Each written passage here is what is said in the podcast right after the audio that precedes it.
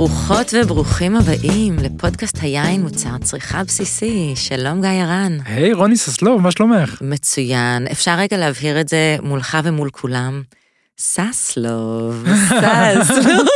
אני חושבת שססלוב זה כזה מוסיף איזה יוקרה, אבל... אה, כן, כן, כן. מלעיל מלרע וכל היתר, כן. אוי, מה שלומך?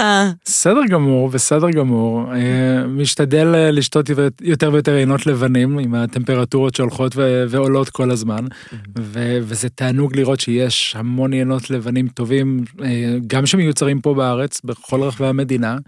זה נורא מרגש, זה כל שנה יש יותר ויותר יינות לבנים מדהימים ומרגשים, וגם רוזה, יינות מותאמים שתייה בקיץ, וגם יינות אדומים שכיף קצת לקרר אותם, כי חם פה. כן, כן, לגמרי, ואם בעצם בעבר יקבים... קטנים, מקווי בוטיק, לא כל כך היו נוגעים במקום הזה של יין לבן, יין ורוד, יין סמוק, לא, זה, זה משהו שקשה קצת יותר לעשות אותו מיין אדום, צריך ציוד קצת יותר, יותר יקר בשביל לעשות יין לבן נקי. כן. אז היום זה הולך וקורה. והאמת שאחד הדברים המעניינים, וזה ככה יחבר אותנו להיום, זה העיינות הלבנים שאנחנו רואים בנגב הישראלי. כן. שזה בכלל דבר מטורף, כל נושא הנגב ומה שקרה בו בחודש, בשנים האחרונות. כי פעם אמרו, מה הנגב, אתם משוגעים? ועוד בשנות השישים, השישים, התשעים, הלוואי שישים, בשנות התשעים, שצביקה מיקב שדה בוקר ככה היה נחוש ונטע והשקיע ואכל מרורים. המצב מאוד שונה היום. כן, כן, היום הנגב פורח יותר ויותר, ואנחנו כבר מדברים על, על קרוב ל-20 יקבים שיש היום בנגב, ואנחנו מדברים על יותר מחצי מיליון בקבוקים שנעשים בכל שנה ביקב, וזה בנגב, והנגב הופך להיות ממש אזור יין משמעותי ב- בישראל, אזור יין מובחן מאוד, אמנם גדול, גדול מאוד. זה... חצי ממדינת ישראל זה הנגב, זה כן. מבחינת השטח, כן. זה האזור הגדול ביותר, אבל מבחינת באמת הכמות יקבים כרגע הוא עדיין הקטן ביותר. הקטן ביותר, אבל שתופס עניין בקצב כן. מסחרר. כן, ראש בראש עם, עם הגולן, אגב, וגולן, אמנם יש שם את עקבי רמת הגולן, אבל אה, מעבר לזה, watch out, הנגב אה, מגיע ומתקרב, ו... הנגב זה גם המקום אולי עם הפוטנציאל הכי גדול בארץ מבחינת שטחים, יש שם שטחים אדירים ענקיים ורק הנטיות שם הולכות ומתגברות כל הזמן. כן. אנחנו מתחילים ללמוד את זה יותר, להבין בעצם, אם פעם אמרנו, טוב, חם אז, היום אנחנו מבינים שיש אה, מיקרו-אקלים וגם אנחנו מסתכלים אחורנית. וזה לא שאנחנו המצאנו את ה... בוא נעשה יין בנגב. יש ממצאים ארכיאולוגיים של אלפי שנים שעשו את זה לפנינו. אז אנחנו לא המשוגעים הראשונים לדבר, כנראה שהיו משוגעים עוד לפנינו אה, אלפי שנים. היום אנחנו מנסים רק לחקור את זה ולהבין את זה יותר לעומק, גם כמוצר איכותי, ולא רק, אה, אה, לא רק כמוצר צריכה בסיסי. כן, כן, לגמרי, ויותר ויותר יינות איכות ש, שמגיעים מהנגב. אבל בואי באמת ננסה קצת להבין מאיפה הכל התחיל, מה, מה היה שם קודם, ובשביל זה נזמין אורח שמתמחה בדיוק בעניין הזה, בארכיאולוגיה של יין. בכלל הוא מומחה בהקשרים של, של יין מהזווית החקלאית, הוא, אני מדבר על פרופסור עמוס הדס. שהוא מומחה לקרקע מים וסביבה, מרצה בכיר בישראל וברחבי העולם, שהיה בין היתר יושב ראש המכון לקרקע ומים.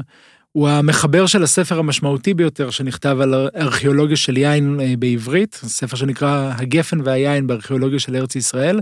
נדאג להעלות לכם ככה לפורום יין שלנו בפייסבוק את הדרך להשיג את הספר הזה מי שירצה לרכוש. זה ספר שזכה בפרס בינלאומי מטעם ה-OIV, ארגון הגפן והיין הבינלאומי. וגם ביקשנו ממנו, ולשמחתנו הוא הסכים לכתוב את עמוד על ההיסטוריה והארכיאולוגיה של הגפן והיין בעת העתיקה בספר שלנו, ביומן יין הרפתקה ישראלית. כן, כן. שלום לפרופסור עמוס הדס. שלום, שלום. תודה שהצטרפת אלינו. על עוד דבר. אנחנו מנסים, מנסים קצת להבין, הנגב, איך, למה הוא תופס כל כך הרבה עניין, במיוחד בתקופה האחרונה, ו, ונשמח רגע לשאול אותך בתור, אני חושבת שהאורים והתומים של ההיסטוריה והארכיאולוגיה של היין אה, המקומית, מתי בעצם התחילו לעשות יין בנגב? ובכן, זה מתחיל ככה, הנגב הוא ארץ מעבר, ובתקופה העתיקה מאוד, אנחנו יודעים שנוצרו הדרכים שבעצם הכבישים של היום מקבילים לחלק מאותן דרכים. לאורך אותן דרכים התפתחו יישובים במרחקים של uh, הליכת שיירה ליום. עכשיו, את האוכלוסייה צריך איכשהו למשטר. יש סוחרים, יש אוכלוסייה קבועה, וצריך לספק להם מספר דברים קבועים, כמו מזון, מים, רפואה מתמידה וביטחון.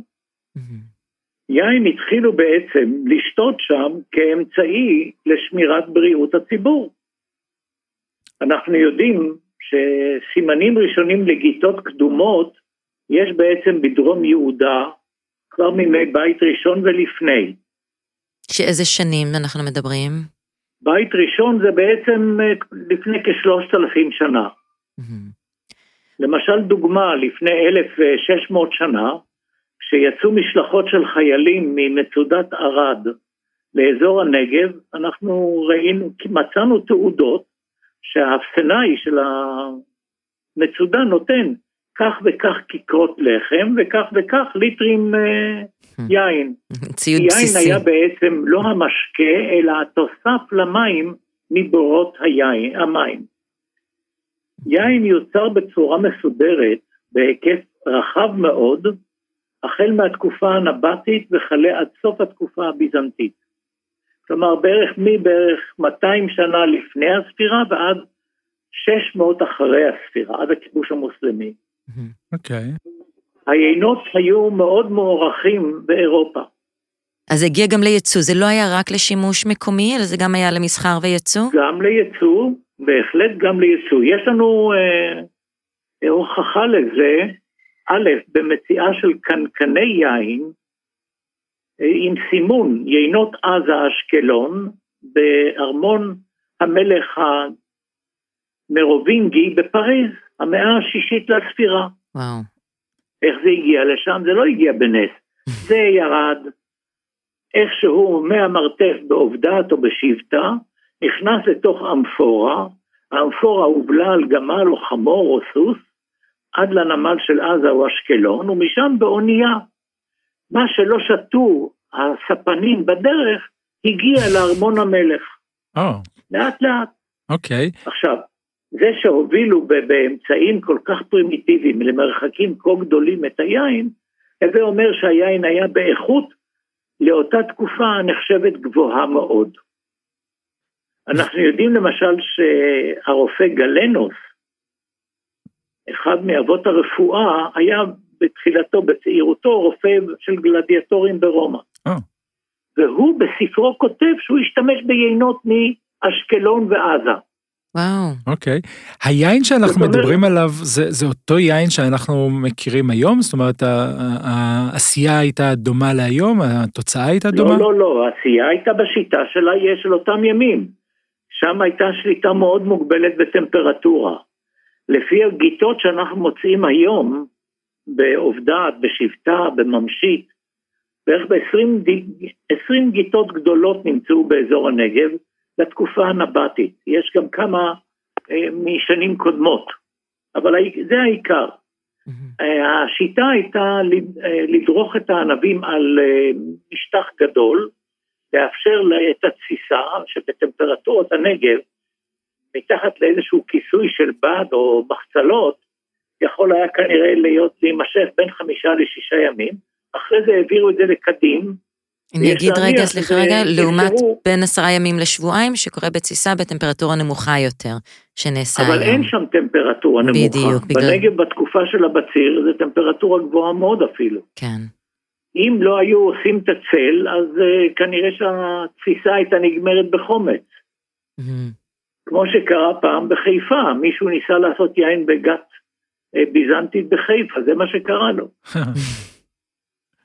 אז בסך הכל אה, הייתה טכנולוגיה שאנחנו בעצם תוהים על קנקנה עד היום, לא ברור לכולם, והוויכוחים בין הארכיאולוגים ובין אחרים אה, מעוררים יותר חום מאשר אה, חום התסיסה. אבל עובדה היא שכמויות היין היו גדולות, הספיקו לכל מה שצורכי האוכלוסייה המקומית צריכה הייתה, שזה בערך 200 ליטר לשנה, 200, 260, תלוי כמה שתו, אה, למבוגר. הלוואי עלינו היום. האוכלוסייה עם הסוחרים וחיל המצב היה בסביבות 22 אלף. אוקיי, אז גם ייצור עודף. מבחינת הענבים, האם זה...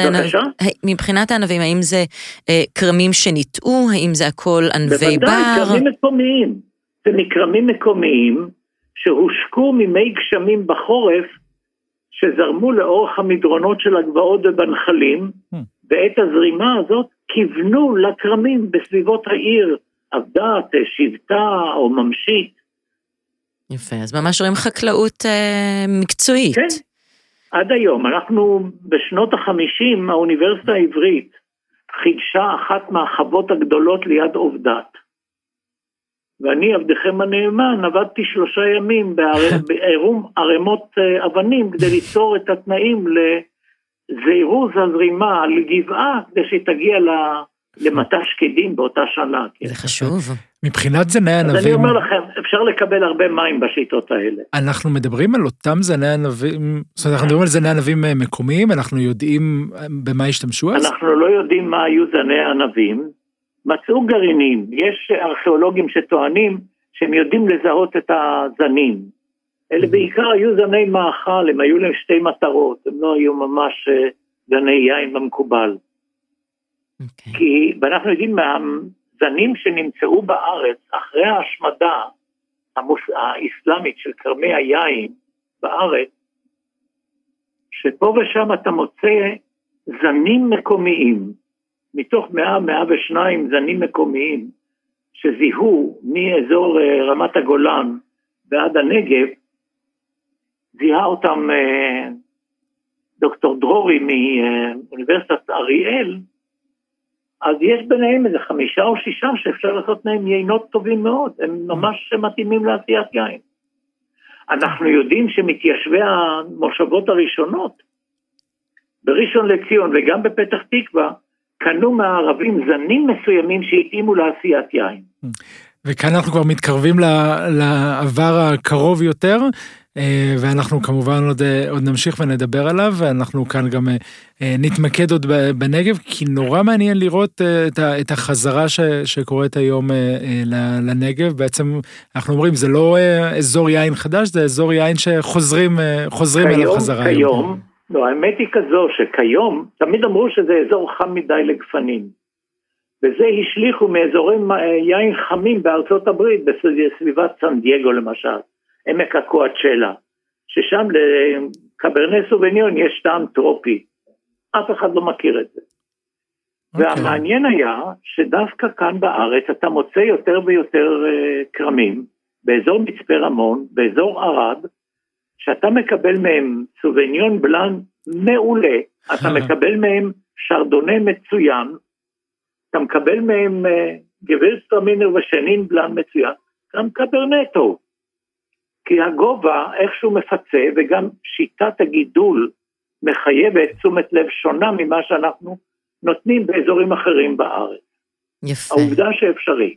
אני לא אתפלא שזה יהיה בסוף אחד האזורים היותר מבטיחים לכרמי יין בארץ. מעניין מאוד. אנחנו נגלה, זה בהחלט יוצר המון עניין וסקרנות וגם אה, איכות היום. המון תודה, פרופסור עמוס הדס. תודה רבה. על עוד דבר. עוררתם לי את העניין בחיים. תענוג. הרבה תודה. אז להתראות. ביי ביי. זה מאוד מעניין לראות באמת מה אפשר ללמוד מהעבר, מה אפשר גם, במה אפשר להתקדם הלאה, איזה זנים עשו, אמ, והחיפוש שלנו היום בעצם מחדש לאיך לגדל, בדיוק, טכניקות הגידול, אנחנו הרי, אה, אני יודע שחלק מהמאזינים שלנו מכירים יותר, פחות, אבל כשאנחנו מדברים על לגדל אה, אה, כרם, לגדל גפנים יש המון המון טכניקות. אתם מכירים אולי חלקכם את מה שרואים בבתים לפעמים, מה שנקרא גידול פרגולה, כשהגפנים הם מאוד מאוד גבוהות יחסית והענבים תלויים מלמעלה כלפי מטה. יש מצד שני מה שרואים בכרמים בארץ, רוב היקבים, זה איזשהו עיצוב גפן שהוא, שהוא קצת אחר. ש... נקרא הדליה. הדליה. כן, כי כן. הגפן עצמה היא מטפסת, היא תלך לאן שיקחו אותה, אז אפשר בעצם לשלוט כמה להיות קרובה לאדמה, ואז לקבל מצד אחד אולי להיות מוגנת, אבל גם לקבל את ההחזר של האינפרדום מהאדמה, או כמה להיות גבוהה ודווקא להתרחק מה... מה... יש המון משחק, ואנחנו לגבי הנגב באמת לומדים כן. מה הכי נכון, מה השיטה הכי נכונה לגדל את הענבים בשביל שייתנו לנו ענבי איכות. כן, כן, זה, זה לא נגמר כל העניין הזה, ובאמת אה, אה, אפשר להיכנס לכמה עלים להשאיר ואיך לעצב את הגפן, כמו שאמרת, אה, עם יותר עלים, פחות עלים, שייצרו יותר פוטוסינתזה. חילון, שזו מילה נהדרת, חילון. אפשר להוריד את העלים בשביל, כמו לפתוח את החלונות ולתת לשמש להיכנס, או לחלופין במקום שיש בו הרבה mm-hmm. שמש, להשאיר יותר עלים, שהם יעשו גם הצללה mm-hmm. אה, על האשכולות. ובעצם את כל הדברים האלה אנחנו נרצה אולי קצת לשמוע יותר מקורם, שמתמחה בגידול גפנים אה, בנגב, ש, אה, שהחליט שהוא אה, לוקח את חייו לנגב כדי לגדל שם גפנים ולעשות שם יין. כן. רן רז, ידוע בכינויו נאנה, הוא גם הקורם וגם הבעלים של יקב נאנה. ב-2004 הוא החליט ביחד עם אשתו שחר והמשפחה לעזוב את הכל ולעבור למצפה רמון. 2007 הוא גם נתן 30 דונם של כרמים, אה, מגדל קברנה סוביניון, מגדל פטי סירה, שרדונה ושנין בלאן, מהטובים בארץ. היום הוא מגדל ענבים גם עבור יקב נאנה, שדנה בן ייננית עושה עינות נפלאים, וגם הענבים שלו כבר נהיו מבוקשים ביקבים אה, רבים אחרים אה, בארץ. אז שלום נאנה. אהלן, וואו, איזה פתיחה, אהלן. מה שלומך? בסדר גמור, על הכיפאק, תודה. מעולה. השאלה הראשונה והמתבקשת, זה למה דווקא בנגב? מה הוביל אותך לשם? Mm, אה, הוביל אותי אה, שני דברים עיקריים. קודם כל, אהבה למדבר, והדבר השני, לעשות את הבלתי אפשרי במידה מסוימת. אה, אני אוהב אתגרים כאלה, ולהוכיח לעצמי ולכולם שזה אפשרי. אני הסתובבתי פה ופשוט הלכתי פה בתוך הערוצים, והאינטואיציה שלי אמרה שאפשר לעשות פה יין טוב. Okay. אוקיי. כולם אמרו לי שאני משוגע ואין שום סיכוי, וחם מדי וקר מדי ושיטפונות וכל מיני סיפורים. ונשמח באמת אם תספר לנו רגע מה עומד מאחורי האינטואיציה מבחינת האופי של הטרוואר של האזור. אה, סוג האדמה, מזג אוויר, הגובה, מה מאפיין את האזור הנגב, ובאופן ספציפי את האזור שאתה בחרת לגדל בו ענבים. אז אני לא הראשון שחושב לגדל פה ענבים, האמת שעשו את זה לפני 1800 אה, שנה הביזנטים, יש פה שרידים של אה, גתות ו... ומערות עם כדי חרס של אה, אחסנו פה יין, אז חייב להודות שאני לא, גילוי נאות, אני לא הראשון. קצת עבר זמן מאז שעשו את זה פעם אחרונה, אבל תכלס, זה, אנחנו בגובה של 810 מטר מעל פני הים. היום בבוקר שיצאתי לקרן, סיבות השעה חמש וחצי בבוקר, היה פה 12 מעלות. אמ, ו- ועכשיו, אה, לא יודע, סביב בטח 28, אה, וזה מה שמאפיין פה את הקיץ, זאת אומרת, ההפרש טמפרטורה בין היום והלילה הוא מאוד קיצוני, מאוד קיצוני. אה, החורף פה הוא מאוד מאוד קר, טמפרטורות שיורדות מתחת לאפס, איפשהו בפברואר בתקופת הזמירה. זאת אומרת שמבחינת טמפרטורה יש פה יופי של תנאים לגפן. אמ, להוסיף לזה שמאוד מאוד יבש פה, אמ, מה שעוזר לנו אה, להימנע כמעט לחלוטין מרצפי הדברה של הכרם. זאת אומרת, כל מיני פטריות למיניהם קשה, קשה להם להתפתח פה. והקרקע זה בעצם, זה סחף של אלפי שנים של לס. הנבטים והביזנטים בנו פה טרסות בתוך הנחלים. הטרסות הן בתוך האדמה, לא מעל האדמה, הן בתוך האדמה, הן מבצבצות איזה עשרה סנטימטר מעל. ובעצם אלפי שנים רוח ומים וגשם ושיטפונות שטפו את האדמה מההרים, והטרסות עצרו אותם בתוך הנחלים, וככה הם בעצם פילסו את הנחלים, והנחלים הם ישרים. והם בעצם הכשירו את הקרקע, הם עשו הכשרות קרקע לשטחים פה, ואנחנו משתמשים באותה טכניקה היום, אותה, האבנים שלהם לפני אלפיים שנה לא זז, הם פה. יפה. אמ, ומה מבחינת זני ענבים? מה, מה מגדלים בנגב? מה מגיב טוב לתנאים האלה?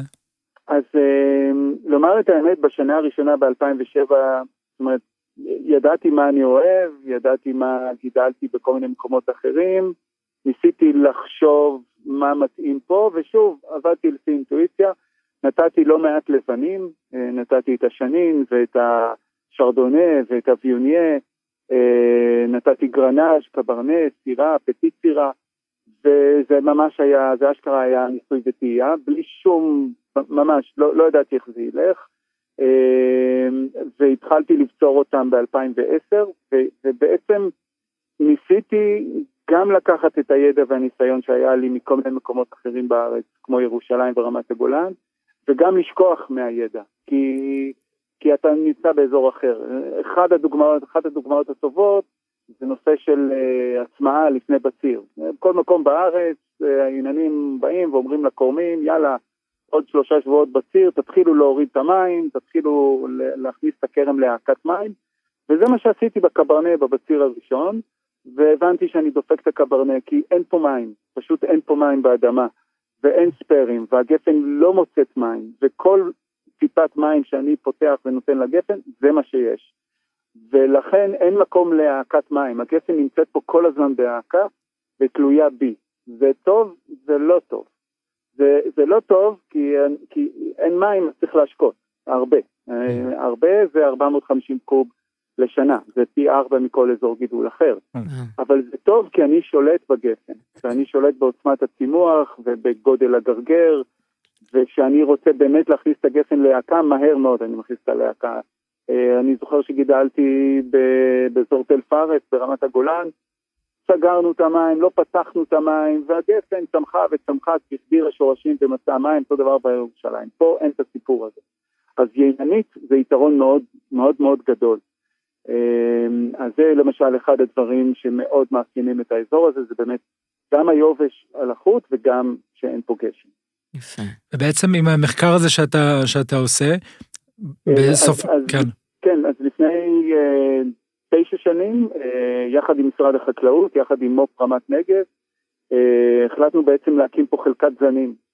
Uh, ולקחנו חלקה של uh, ארבעה דונם ונתנו 28 זנים. וזה ניסוי ארוך, אתה נוטע, אתה מחכה שלוש שנים, בשנה הרביעית אתה בוצר, אתה רוצה לראות שלפחות שלוש פעמים אתה חוזר על עצמו וזה לא איזה פוקס שיצא לך טוב או לא טוב, ואיפשהו אחרי שבע, שמונה שנים אתה מתחיל לקבל את התוצאות ולהסיק מסקנות, והיום אנחנו כבר יודעים על זנים שהם מאוד מאוד בולטים פה, בעצם מה שנעשה אה, בהובלת ערן ארכבי, שהיה רפרנט קרן יין של משרד החקלאות, נעשה טעימה עיוורת אה, לפאנל של יננים מאותן חלקות, ואחרי שלוש שנים עקבנו אחרי התוצאות, ואנחנו יודעים להגיד איזה זנים הם הבולטים אה, גם בלבנים וגם באדומים. אז ספר לנו. וזה אנחנו נותנים. גלה לנו מה באמת גיל, אתם מגלים עד עכשיו, אז, מה התוכניות להמשיך אה, לעתיד. אז, אז אני אגלה, אני אגלה חלק. מה שלא חסוי. כן, אה, למשל הפרנץ' קלומבר. אה, שזה זן שאתה אומר לאנשים פרנץ' קלומבר, אז מה הם יגידו? אה, יין להמונים ויין זול ופשוט, הכרם יכול לתת איזה 3-4 טון לדונם, ובטח אפשר לעשות מזה איזה יין מעולה. זה לא, בצרפת לא, עושים ממנו ברנדי בכלל. אז כן, אז אם מגדלים את זה כמו שצריך, ומדללים, ומתייחסים אליו טוב, ולא רק בתור יין ענבים כמותיים, אלא ענבים איכותיים, הוא במשך כל השלוש שנים, הוא בשלישייה הראשונה. וואו. אה, אז, אז פרנץ' קלומבר אנחנו הולכים לגדל פה, אה, טמפרניו, מלבק, אה, ועוד ועוד ועוד. מעניין. כן, מאוד מעניין. מעניין מאוד. כבר שמח ויהיה פה עוד יותר שמח. כן? אוקיי. זה, זה אזור חדש, כאילו, מה זה חדש? אני מ-2007, אבל אני עוד בחיתולים ממש. כן, חדש עתיק. הילדים או הנכדים שלי יוכלו לדעת מה עושים פה. מדהים, מדהים. אז אה, תודה על החלוציות ועל המחקר, ואין ספק שיש עוד המון המון מה לגלות. אם אני גם מבין נכון, אה, יש בנגב עוד פוטנציאל אדיר, זאת אומרת, עוד המון שטחים שעוד לא ניטעו. נכון, נכון, נכון. אז אנחנו השנה אה, נוטעים עוד 60 דונם. וואו. אה, שנה הבאה שנת שמיטה אז לא ננטע, אבל השנה, שנה אחרי זה אנחנו מתכוונים לנטוע עוד 60 דונם, ויש פה עוד שטחים, אה, זה לא, זה, יש פה איזה דרך בירוקרטית שצריך לעבור, זה אף אחד לא דופק לך בדלת ואומר לך, קח את השטח, תתחיל לעבוד, אבל אה, כן, אם, אנחנו, אם אתה מספיק נחוש ו... ועקשן, אה, אז אתה מצליח גם להתגבר על המכשולים הבירוקרטיים, ובסופו של דבר להגיע למצב שיש לך פה חלקות. כן, יש, יש, הנגב עוד גדול, ואפשר אפשר עוד לנטוע פה המון, הרבה מאוד. יפה מאוד. Yeah, אז, אז קודם כל כבר תודה על כל מה ש, שעשית בעיינות הנהדרים באמת שיוצאים, ו, ואנחנו מאוד סקרנים לגבי באמת מה, מה עוד ימשיך לצאת. כן. אז ננה, תודה רבה לך. תודה שהצטרפת. אלינו. מאה אחוז, תודה. תודה ביי רבה. ביי. זה מדהים מה שקורה פה. זה באמת מדהים בקצב כל כך קצר, בזמן כל כן. כך קצר מלהגיד, מה פתאום, זה רק יהיה חם מדי וזה. אני חושבת שבטעימה עיוורת, כי ניקח כדוגמה את השנין בלאן של יקב נאנה, כן. אני לא חושבת שבן אדם מהעולם ידע להגיד שזה בטח לא ממדבר, או גם מאזור שהוא אה, ביום חם. זהו, קשה לקרוא לזה חם, כי בלילה קר. קר, קר מאוד, יש זה- כן. אפילו שלג בחלק מהאזורים ב- בחורף אה, בשיא, אה, וכן, זה, זה משהו שככה הולכים ומדברים עליו קצת כ-wines of extreme, יינות מאקלים קיצוני. האזור הזה הוא לא הסטנדרט, הוא מיוחד, הוא שונה, יש לו אופי משלו, ואם אנחנו לא פעם אומרים על הגולן או על הגליל הישראלים שהם דומים לאזורים מסוימים כאלה ואחרים, נגיד באירופה, הנגב לא דומה לשום דבר. הנגב הוא, הוא אה, הייחוד ש, שלנו בסופו של דבר, עם המדבר של, ה, של הנגב. וזה מעניין, כי יש לו באמת את, את האתגרים, האתגר המרכזי כנראה זה באמת נושא המים, אה, אבל זה אנחנו רואים גם עם התחממות אקלימית, שהרבה מאוד כרמים, בטח 95% מהכרמים בארץ, אבל גם יותר בעולם, אפילו בצרפת, מתחילים להרשות להשקות בגלל השינויים האלה. ויתרון אדיר זה באמת העובדה שיבש, אמ, ואז יש פחות מזיקים, ואז יש לנו יותר סיכוי לגדל גם באופן אורגני, אה, או לרסס פחות, או להדביר פחות, אה, ולקבל יותר באמת את הענבים אה, כמו שהם.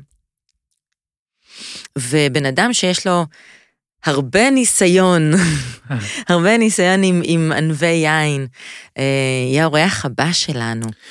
כן, זה אדם שיודע לעבוד עם ענבים מאזורים שונים בארץ, מאקלימים שונים, ובחר יותר מפעם אחת לעבוד במדבר. אנחנו מדברים על יעקב אוריה, יינן, יינן של יקב פינטו, שמוקם בימים האלו באזור ירוחם. הכרמים כבר אה, אה, ניטעו והיקב ממש אה, מוקם בימים הללו. ליעקב ניסיון רב כיינן מוביל ויינן מייעץ בלא מעט יקבים בארץ באקלימים שונים, בתנאי קרקע שונים, במזג אוויר, אוויר שונה, ויש לו, בגלל, ה, כתוצאה מהעניין הזה, היכרות מאוד רחבה עם מה שקורה בארץ, והוא בוחר כל פעם מחדש אה, לחזור חזרה לנגב ולגדל ענבים, אה, לייצר יין בנגב. חוץ מזה, יש לו גם אה, מותג פרטי שלו, שאנחנו, אני ממליץ ככה לטעום, יש שם. יינות מאוד מאוד מיוחדים, שונים, אפשר לאהוב, לא לאהוב, אבל אי אפשר להישאר אדיש. לגמרי, מותג אלפא אומגה הם באמת דברים מרתקים. אה, תודה רבה שהצטרפת אלינו, יעקב אוריה. שלום רוני, שלום גיא. שלום, שלום. מה שלומך? אני בסדר, תודה. אז ב- בתור איש עם, עם רומן מתמשך, עם ענבים ויינות מהמדבר, במה זה שונה מאזורים אחרים בארץ? מה, מה מאפיין את הענבים ואת היינות המדבר? אה, שאלה מצוינת, אני עדיין מנסה להבין את זה. אה, אני אגיד לך מה התובנות שלי, זה לא, לא מדעי, כן? אבל זה פשוט אה, ניסיון מצטבר. אה, קורים כמה דברים בנגב, אחד מהם יש, אה, יש אה, קרינה מאוד חזקה ש... וחום מאוד חזק במשך היום, אז לכאורה זה דבר שמאיץ הבשלה.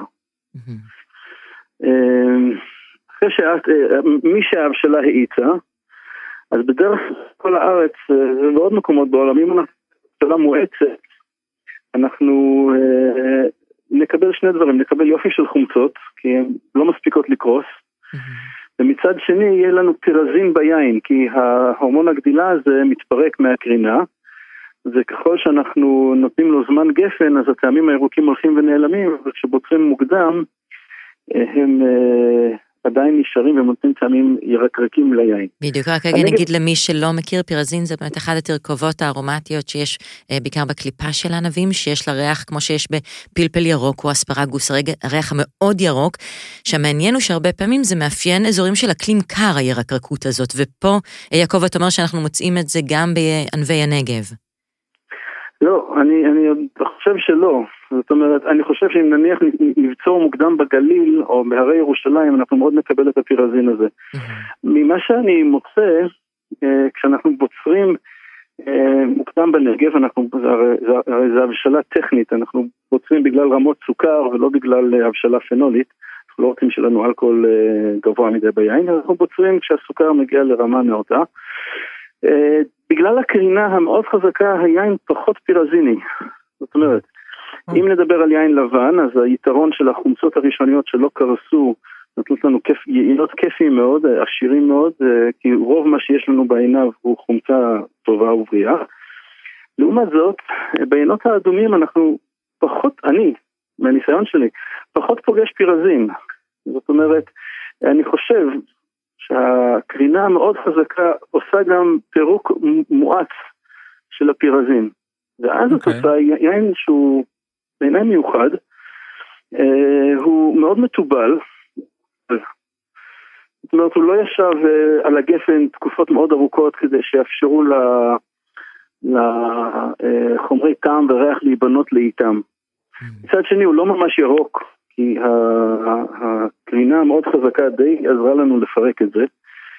ומה שאנחנו מוצאים זה יין שהוא לא מאוד כבד, כי, היה לו זמן גפן קצר, מצד שני לא מאוד ירוק, ואנחנו גם מוצאים שם הרבה יינות מאוד מתובלים. פלילים ומתובלים, נורא כיף לשתות אותם. השאלה הגדולה זה מה כושר ההתיישנות של היינות האלה. זהו, אפשר לעשות יינות גדולים באקלים של הנגב, של המדבר? תראה, הסיבה שאני חזרתי אה, מבחירה אה, להצעה שקיבלתי לעבוד, אה, הייתה בדיוק השאלה הזאת. כי לעשות לינות טעימים בהחלט אפשר. לעשות לינות שתיים ונעימים ושמחים, אה, זה אפילו מתבקש. נכון, ואנחנו רואים... כשאתה אומר יין גדול, כמובן אפשר לדון הרבה מה זה יין גדול.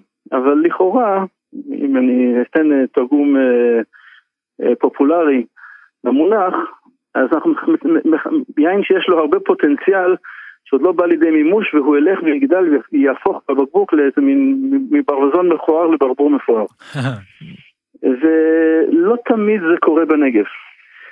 אני התחלתי לעבוד עם מינות נגב ב-2009, עד וכולל בציר 2012, וזה בדיוק מה שהעסיק אותי. לנסות, לנסות לראות okay. אוקיי.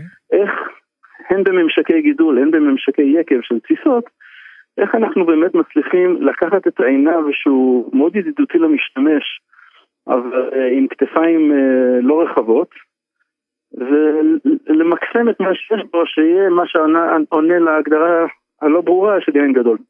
אוקיי, okay, תראה, אני מבין מה שאתה אומר, ו, ובאמת זו שאלה שחוזרת על עצמה, אבל אנחנו כן רואים יינות אה, מהנגב, ו, ולא מעט שנים שהם בסדרות הכי גבוהות של היקבים, אה, חלקם, חלק מהיקבים היותר אה, בארץ, אם זה יער יתיר עם, ה, עם הפידבקים שהוא קיבל, אבל אפילו אם אנחנו מדברים על יינות עוד משנות התשעים של יקב תשבי בסדרה הגבוהה שלו, יונתן תשבי, שדה בוקר, עשו יינות יוקרתיים ש, שנמכרו במחירים מאוד גבוהים וכן כן אה, אה, מכוונים אולי למה שנקרא פיין ויינס, ליינות איכות כאלה ש, שאם אה, אני צריך להגדיר את זה אז אני אדבר על יינות שהם, שהם אה, מעבר לשתיים וטעימים, אה, יין שיש לו גם איזשהו ערך מוסף אה, משמעותי, לא בהכרח ישון ארוך אבל כן איזשהו, אה, איזשהו אה, וואו, מורכבות, כן, איזשהו משהו שהוא, שהוא מעבר.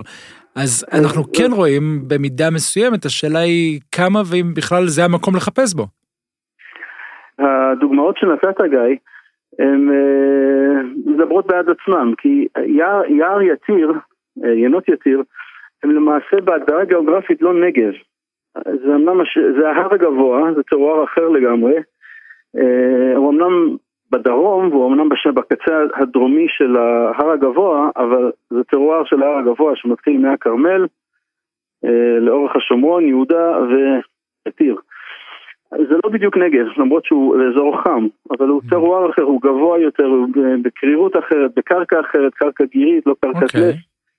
ושדה לא בוקר? מתאים בעיניי, ושדה בוקר זו דוגמה מצוינת, כי אם תיקח את היין הזה שתשבי הוציא, אז בהתחלה אה, אני חושב שהוא נכנס לסדרה הגבוהה כי הוא יין מאוד מפתה, הוא יין מאוד עשיר בנגישות שלו, הוא מלא רבדים וטיבול ומאוד אה, משמח, אבל תראה איך היין הזה התיישן, כשאתה עוקב אחריו לאורך השנים, הוא לא החזיק מעמד.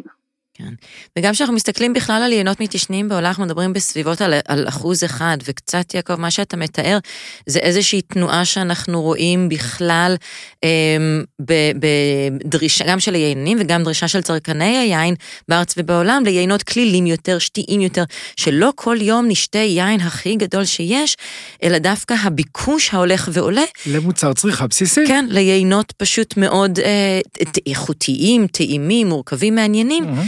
אבל אה, נגישים יותר. זה, זה מקום שאתה מרגיש שעינות הנגב יכולים למלא? אה, זה בהחלט, הם כמעט אה, בנויים לכך, הם, הם, הם כאילו, הם, מתבקש לעשות בהם את השימוש ביינות המעניינים וטעימים האלה, כי הם שם באופן טבעי, תקחי יין מהגליל העליון, תצטרכי לעבוד בצורה מאוד מאוד מרוסנת כדי לא למצות את התנין ושיבקש מאליו, בלי שתדרשי איזה שלוש-חמש שנים בבקבוק כדי להתרכך. כן. דווקא, דווקא הנגב הוא יודע לתת את העינות המאוד אה, שמחים, טעימים, שתיים, אוקיי. אה, בקלות, בלי להתאמץ, זה טבעי לו. אה, מה שאמרתי מקודם זה היה להתייחס לשאלה על יין גדול. אז- שהוא באמת אחוז אחד מהצריכה, אבל הוא עדיין, כן. עדיין כדי להגדיר אה, סקרנות, לא להגדיר, ליצור אה, סקרנות לטרואר, צריכים את האחוז, האחוז הזה שאנשים יגיד, יבינו שיש פה משהו ייחודי, מרשים וגדול. אוקיי, אז נכון. למה בעצם אנחנו צריכים אה, לצפות מה- מהיינות של הנגב הלאה, אם אתה מסתכל, ל- אה, כי יקב שהוקם ממש אה, עכשיו, כחלק מההקמה של יקב חדש, מה, מה כדאי ש... או מה צפוי להגיע? האם יהיו יינות אה, לבנים יותר, ורודים, אדומים? האם יהיה, יהיו יינות מבעבעים מהנגב? מה... לאן אנחנו הולכים? אז קודם כל, כל מה שאמרת. אנחנו באמת מתמקדים בלבנים, כי זה מקומם הטבעי. אנחנו מתמקדים במבעבעים, התחלנו תוכנית מבעבעים. יינות כתומים אולי? אה, גם, אבל אה, אני מדבר כרגע על, על, על הז'אנר המוכר יותר של מה שהצרכן מחפש, יש לנו רוזה ויש לנו כמה וכמה יינות לבנים ויהיו אדומים בכמה סדרות, כאשר החלק העיקרי שבהם יהיה באמת אותם יינות שתיים ונעימים, גם במחיר וגם מבחינת תהליך, שאני לא הולך אה, להרוג אותו בשנה בחבית. היין לא צריך את זה והלקוח לא צריך את זה. מצוין, מצוין. תודה רבה, יעקב, ו- ומרתק אה, אה, לשמוע על על מה שקורה בנגב. ואני מצפה כבר ל- ל- להמשיך לטעום מהדברים הנפלאים שתייצר משם. בבקשה. תודה, תודה. תודה.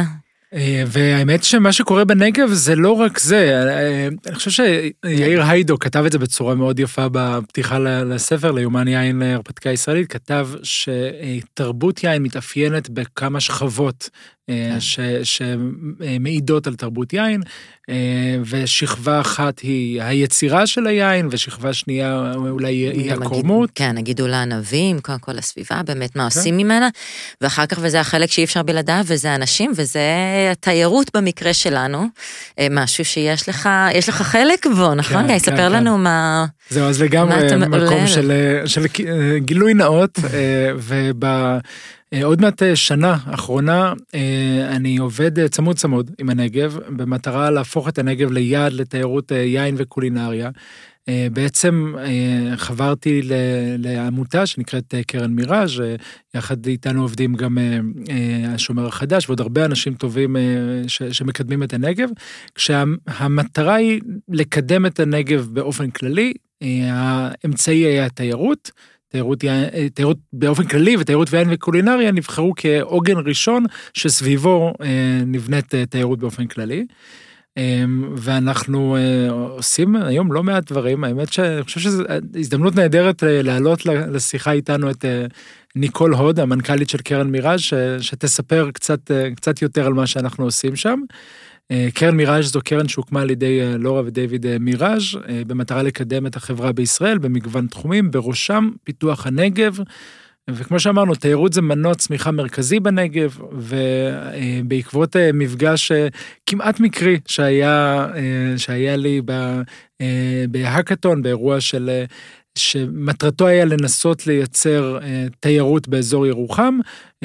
פגשתי שם את, את ניקול והחלטנו לקדם תיירות יין אה, בנגב כעוגן ראשון לקידום תיירות באופן כללי בנגב ולטיפוח הנגב באופן כללי.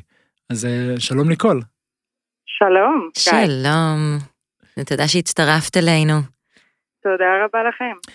תודה, תודה. והתחלתי קצת לספר, אבל אני אשמח דווקא מהכיוון שלך, אה, כמי שמובילה את אה, קרן מיראז' וחיה את הנגב לא מעט.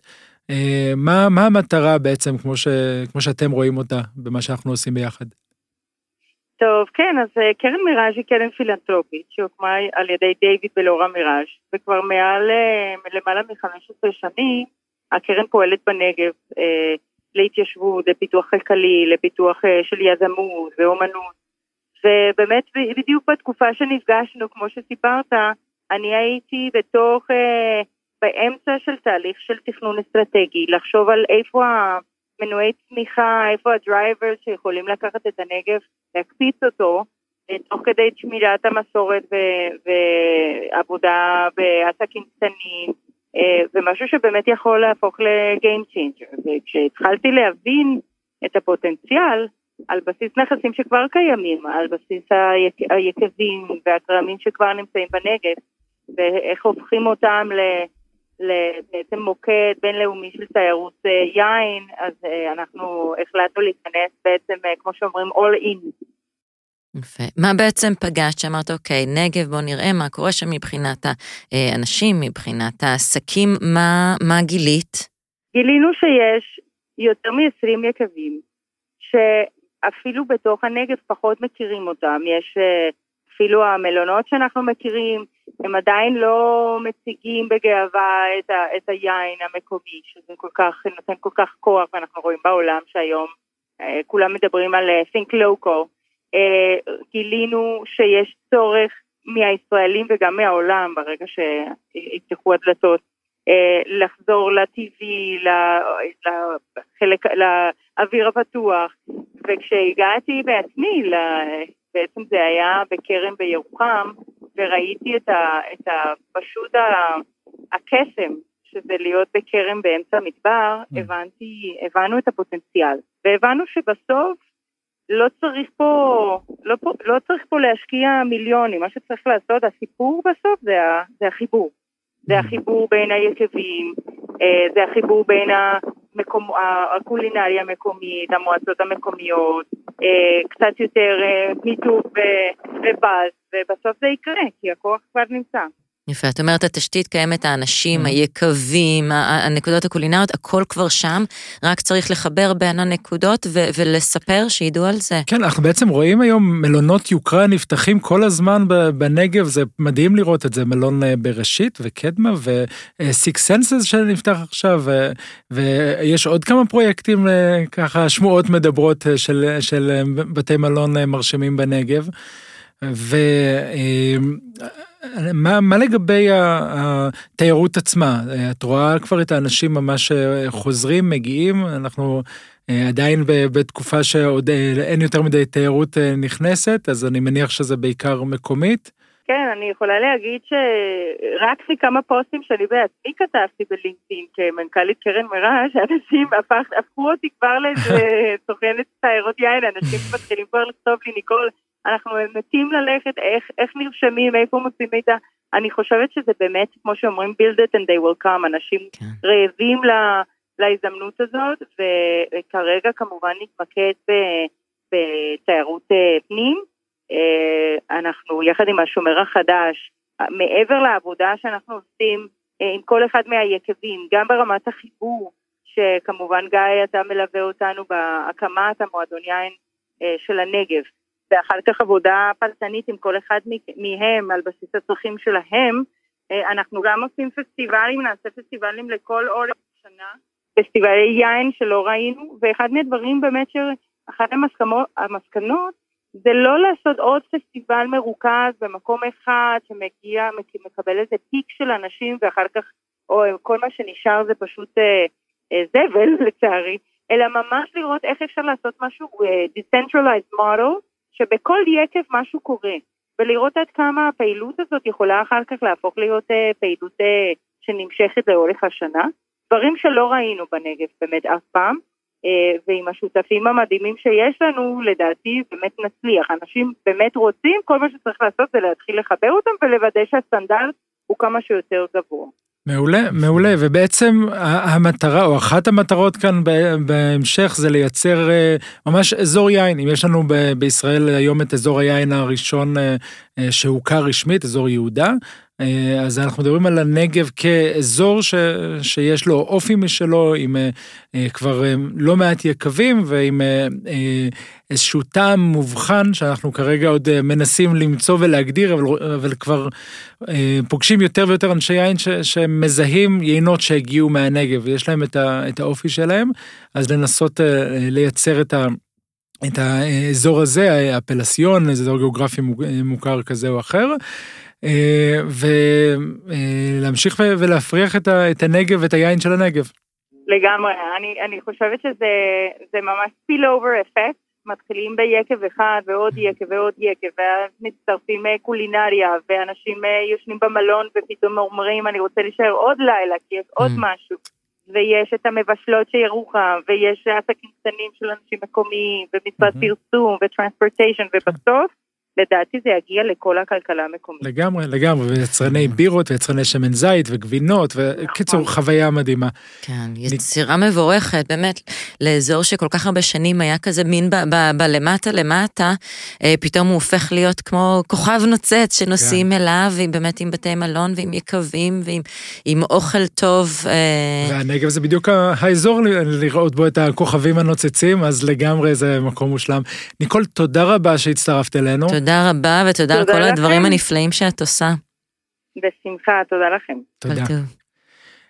זהו, מקסים, מקסים מה שקורה בנגב, ואני מודה ומתוודה שלפני הפרויקט הכרתי קצת, אבל אני אה, ככה נכנס לעומק קרוב לשנה האחרונה, ומדהים לראות מה שקורה.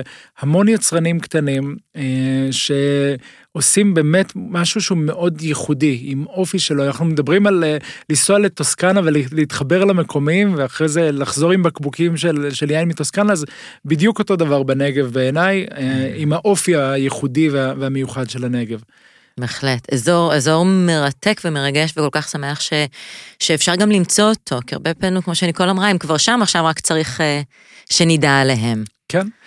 אז חברים, לכו תטעמו ינות מהנגב, לכו לבקר בנגב, לכו לבתי מלון אה, בנגב אה, ללינה שם, כי יש שם אגב הכל, יש שם מאורחנים שאפשר לפרוס שק שינה ולראות את הכוכבים ממש מעליכם, לבתים, בתי מלון הכי יוקרתיים בארץ.